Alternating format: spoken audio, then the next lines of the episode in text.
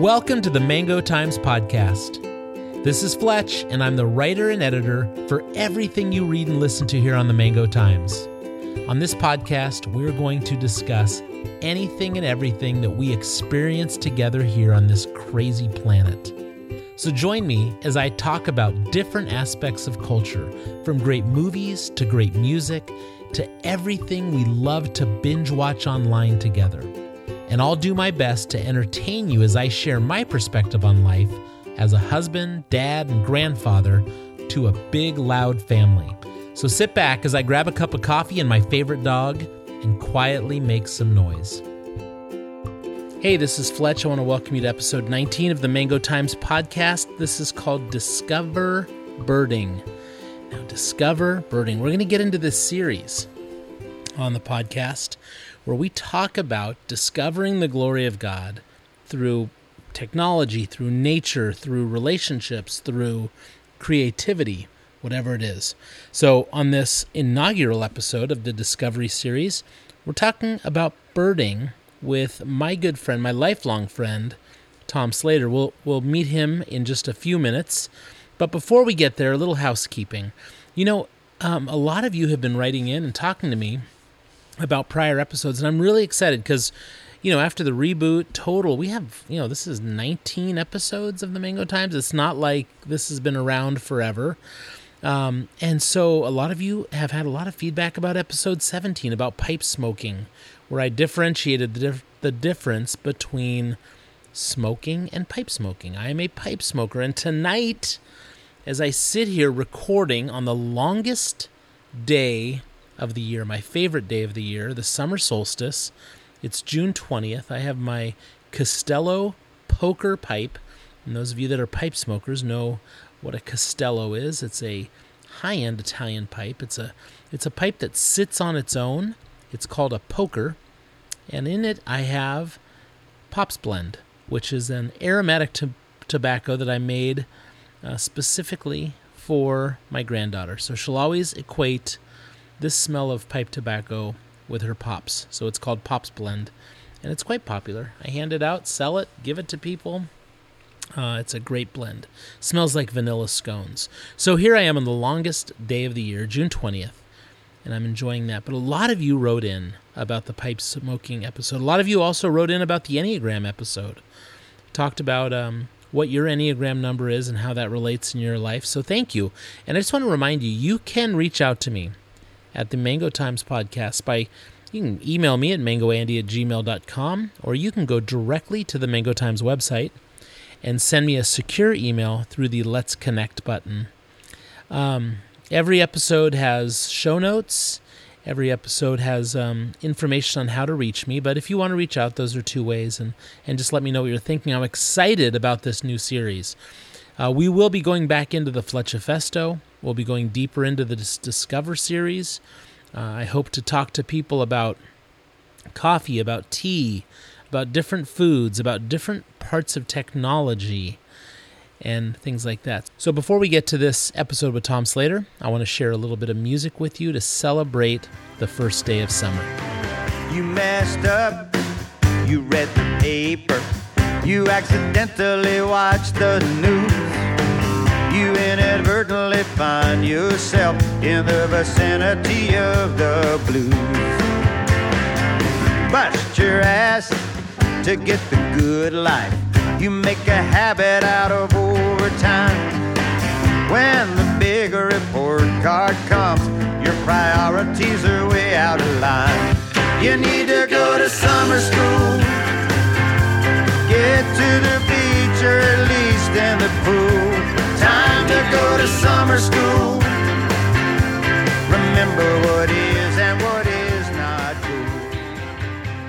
All right, so that's Summer School by Jimmy Buffett off of his album Buffet Hotel. And I'll put a link in the show notes where you can go grab that over at Apple Music. I thought it was perfect for the first day of summer, uh, but it might be perfect for your backyard party as well.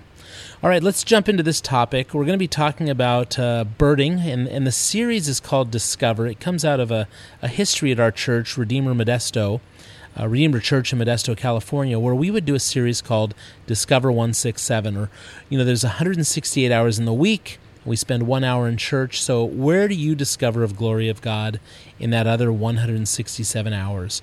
Um, so, since that kind of died out as a thing at Redeemer, I thought it'd be fun to bring it back up in this podcast uh, in my own way.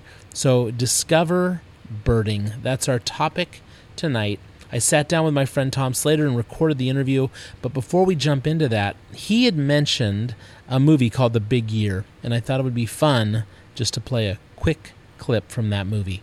In 1900, Audubon Society ornithologist Frank Chapman suggested Americans should count them instead, leading eventually to the creation of the Big Year, a competition to see the greatest number of birds in North America in a calendar year. Whoa!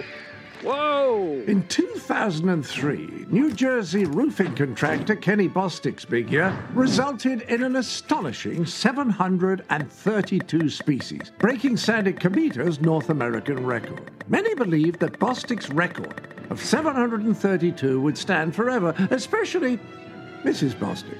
A big year? Kenny, you promised me you were never going to do another big year. Well, that was before El Nino. Now I'm really worried someone's going to try to beat 732. Bostick was right. Somebody was going to try to beat 732. Yours truly. All right, so that's a, a promo clip from The Big Year starring Jack Black, Owen Wilson, and Steve Martin. A really funny movie, um, and it, it's it's a true story. Um, you know, a Hollywood version of a true story about birding. Um, Tom mentions that during this interview. So I spent some time with him on FaceTime. I recorded it. And so let's uh, quickly get to this interview with my good friend Tom Slater. All right, so for the introduction to my discovery section on discovering the glory of God, I have my friend, longtime friend since childhood, Tom Slater.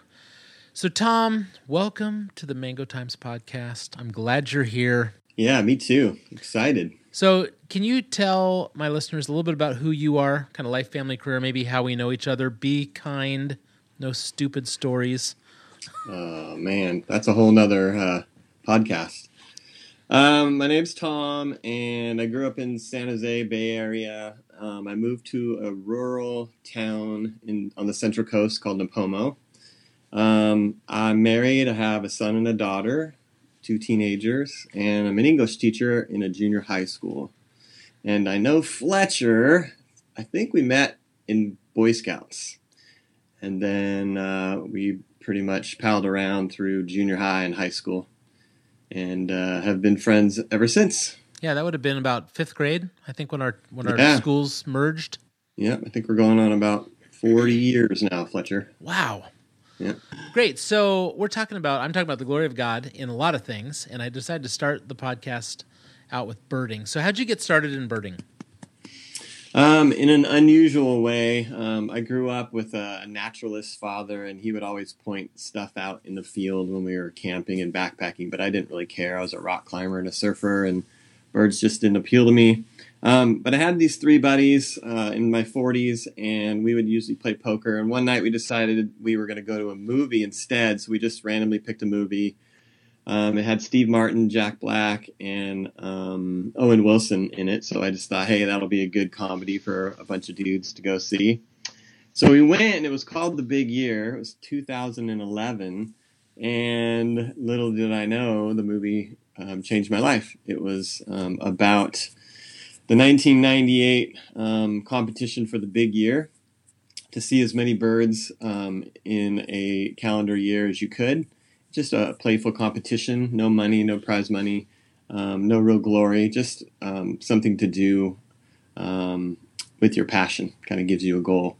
But the movie just really appealed to me, and I started like two days later. I went out and got a, um, a field guide and some binoculars, and went out into the backyard. And lucky for me, while I was out in the backyard, my seven-year-old son came out and said, "Hey, Dad, what are you doing?" And I said, "I'm birding." And he said, "Can I do it too?" So I grabbed another pair of binoculars, and uh, he joined me, and we've been doing it ever since. Ah, that's cool. So, you know, I think you showed me that movie as well. I mean, how could it go wrong, right? Jack Black, Steve Martin. Oh, man. That's a win. Stellar. So Yeah. the term big year, that's a term. That's a thing, right? Yeah, I think it started in the 1930s. There, there used to be this thing where they would go out and try and shoot as many birds they could in a day. And then Audubon came along. I think it was Audubon, somebody back then. And they decided, hey, instead of killing as many birds as we can in a day, let's just go out and try and identify as many birds as we could in a day. And then it kind of grew from there. Um, and it, it didn't really get serious until oh 50s started in the 30s um, plowed through the 50s you know maybe there wasn't too many of them and certainly nobody really knew about it because there wasn't social media and, and really even any magazines but as conservation um, kind of and uh, um, you know the environment became bigger and bigger issues um, some really important big years happened in the 1970s and then it kind of grew into a full-fledged thing in the 80s and 90s Okay. So, for yeah. my listeners that may not, you know, they're just listening along going, where do people find the glory of God in birding? Give me a number. Like, what would have been a big year number when those three guys were competing? Um, there's 10,000 species approximately in the world. And in North America, so what what it is is, is you can do a different types of big years. One for your city, one for your state, one for your North America, world big year. Um, but we're talking about um, North American big years. So that would be the lower 48, um, Alaska, and Canada. And uh, a big year number, I think the first was around 500 plus, and then it grew to 600. That was a big number. And then um, 700 was about as far as you could go. And then all of a sudden you had um, the internet and you had um, things like eBird. And so now the the biggest number I think is like 840 or something. Okay, because they're um, and they're that's a much, lot because they're, there's a they're notifying people like, hey, there's a bird.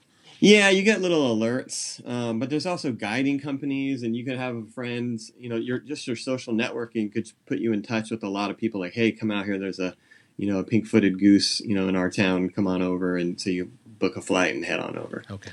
So this that's kind of the extreme too, aspect of right? birding. Yeah, that's the extreme aspect of birding. A lot of people just kind of enjoy it um, you know, walking walking to work, yeah. or their drive to work, or through their backyard, or, or their local uh, local wood patch. Uh, what aspects of birding do you enjoy the most?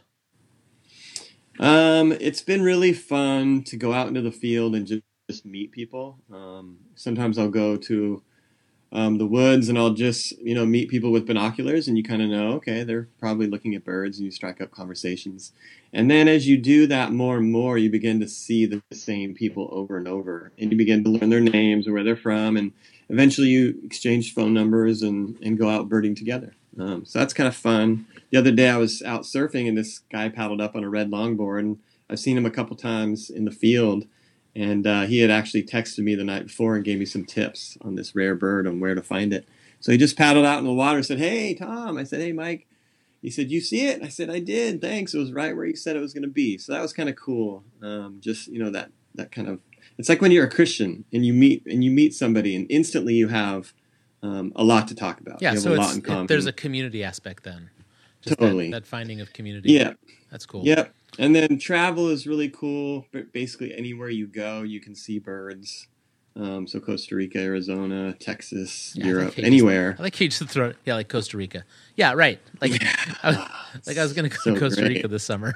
You should. It's great. Kids would thank you. All right. So my big question for people on these is, how do you find the glory of God in birding Hmm. and birds?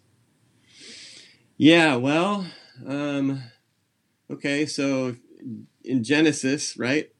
Um, the fifth day, on the eighth day, God went surfing, but on the fifth day, um, He created, you know, the the the fish of the sea, and and I, I, I loved whales growing up. I was a big, I thought I was going to be a marine biologist. I, I love whales. Yeah. No, Um, you had a narwhal on your yes, door. on my door, yeah. And I had whale mugs, and I was just a whale nerd. Um, so the other half of that day um, were the were, were the birds of the air, and um, you know to go see a whale, I got to drive to the coast, book a book a you know a boat ride, and then go out into the ocean, and then get really really lucky. Um, but with the birds, um, I can see them in my backyard. I can see them in my neighborhood. I can see them basically anywhere. So you know, evidence of the of the Creator can be found in various ways, but one of those ways is evidence in creation. Um, and today I was out uh, just walking through Oso and I saw tons of new fledgling birds, you know, just popping out of nests and you know, trying out their wings and um, you know, you, are just seeing warblers from in the trees and thrushes, and it's just a really neat way to see the evidence of God. And you know, Fletcher, if I could go back and and be there on that fifth day and watch the skies erupt and just rain down, you know, a kaleidoscope of different species of birds. Um, I mean, that would be just fantastic. You could get all the birds in one shot right there. yeah, that's a big um, day. yeah, that would be a, a, one and done day. But um, so it's kind of neat, you know. Um, I think we take the creation for granted sometimes. Um, you know, we, we we you know we love mountains and streams and stuff, but those kind of aren't really living, and so it's you know it's neat to see things um, alive. I, you know, I, will leave my house in the morning with just the, the goal of just trying to go out and see nature, just see something that's alive and see evidence of God and um, see all these pretty things and just marveling the creativity um, that He has um, for in creating these things. So yeah, you see that in birds though Im- immediately when you yeah. when you pay attention, right? It's like some people aren't paying attention. And do you find yeah. that when you introduce people to birding, like suddenly they yeah. go, "Oh yeah, that's all around me. Yeah, I'll see, you know, families walking out um, across the boardwalk, whatever, and they're engaged in conversation, which is great. Um, and they'll kind of see me with my binoculars, and, and sometimes I'll, I'll just let them pass, and, and I'll, I'll I'll see this, you know, this awesome green heron in the weeds, right so close to them, but you know they're just not looking, so you they don't see it. Um, and every once in a while, I'll say, "Hey, you guys want to see something cool?" And they'll stop and come over, and I'll point it out, and then their kids just flip. Um, and then that's all they can talk about. And you know, I'll start pointing out some more birds. And um, so when when you're paying attention and, and you're looking for it, you know, you can find it. But it's it is easy to miss. Um, we're surrounded by uh, an amazing amount of creation, um, but we but we just don't know it. Um. All right. So yeah, that's that's amazing. I know when I've gone with you, the very first time you ever took me birding, like seriously, we went out to a um, a reserve area just in the valley here, and it was winter, and you were going to show me the um, I think Ross's geese. I think that's what you wanted to show me, or the flight of them. Does that yeah. sound right? Yeah, because we were there like yeah, it was Merced, Merced National Wildlife Refuge, and it was um, sandhill cranes and the Ross's geese, snow geese um, ibis. It's it was a, it was a fall migration, and that's a spectacular moment to. When those take off, and, and, you see, yeah. you know, a thousand birds taking off at once. It's one of those things that kind of catches your breath. Yeah. So yeah, okay. So do you have a favorite birding story for us? Do I have? Am I limited to just one? Oh, I don't know. The power of editing. yeah, there you go. Um, I'll tell. I'll, I'll tell you a couple.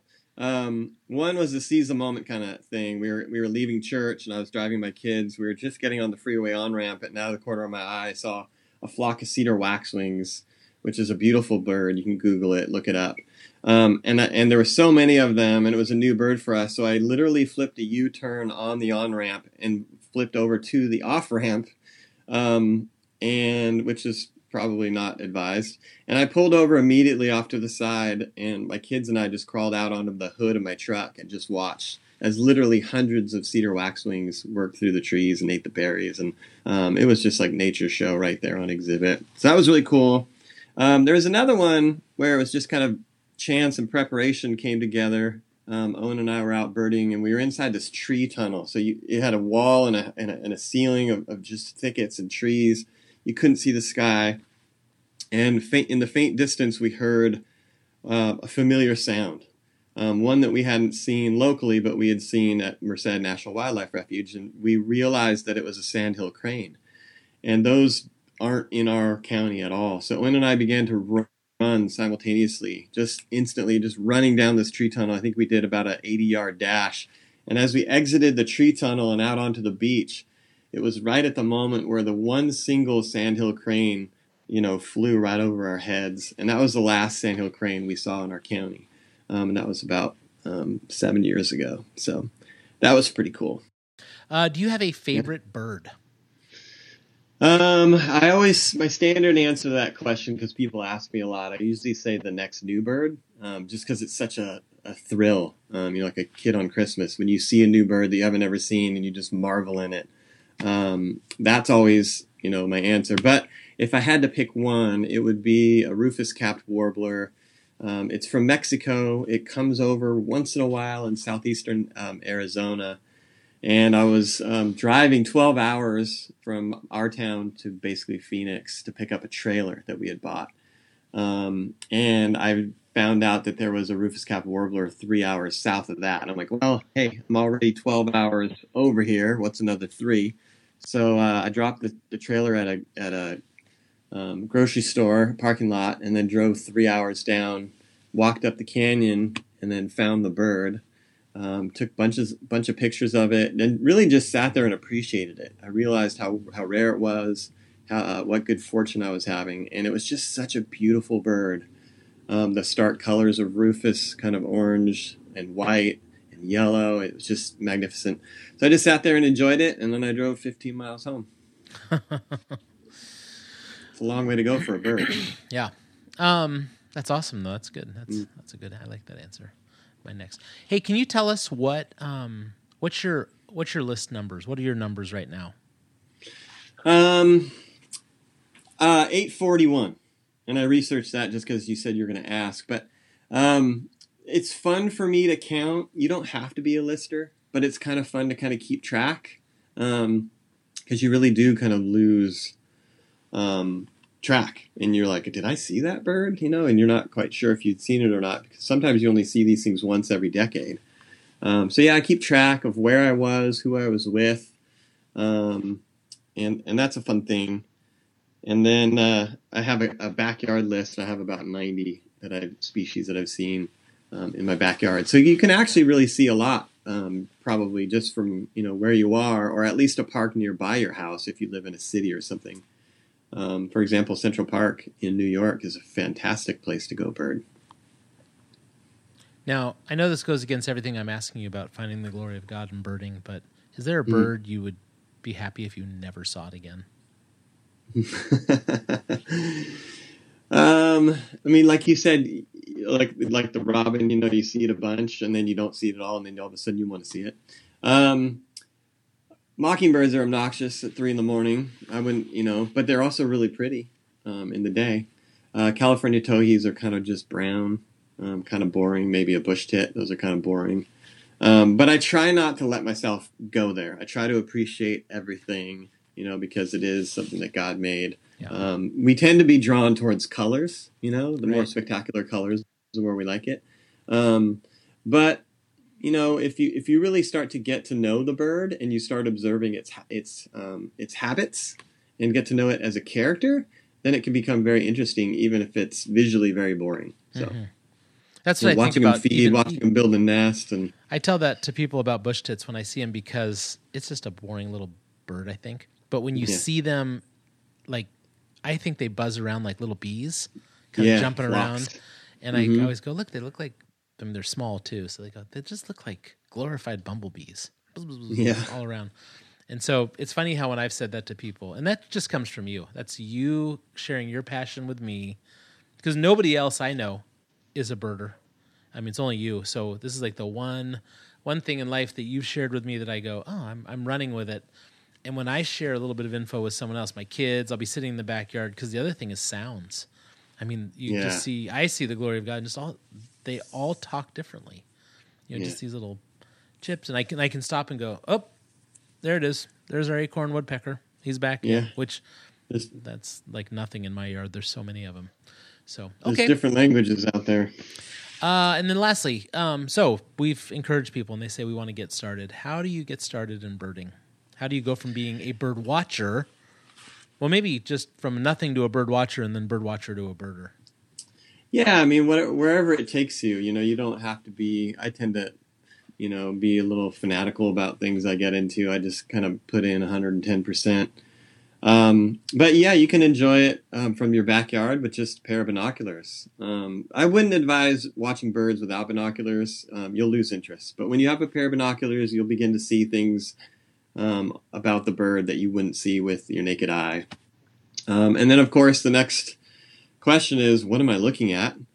so a field guide is very handy, and it's tricky at first. You don't know a sparrow from a warbler, from a vireo, from whatever.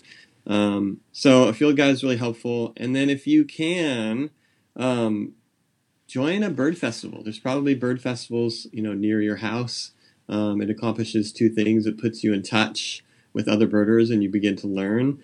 Um, and also, it goes your um, your fees for the for the festival go towards bird conservation. So um, bird bird um, birds are in steep steep steep decline. So um, it kind of once you start to appreciate something, you start to care about it, and once you care about it, you want to take care of it. So I think that's a good thing to remember. Is you know we're stewards of this world, and um, you know there are a lot of birds out there that kind of need our help. So I'd like to preserve those things for the generations to come, so they can see and appreciate God's glory, um, just like I've been able to. Awesome. That's great. Hey, thanks for taking your time out of your day to uh, be on the Mango Times podcast.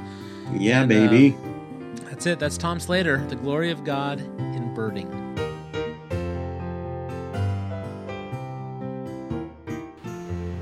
All right, so that's the inaugural episode of Discover. We talk about birding. Thanks to my good friend Tom Slater for joining me, and thanks to you for listening. If you have topics you want to talk about, on the Discover series, please reach out to me, mangoandy at gmail.com. You can go to the website, themangotimes.com, and hit Let's Connect. You can find me on all the socials at the Mango Times.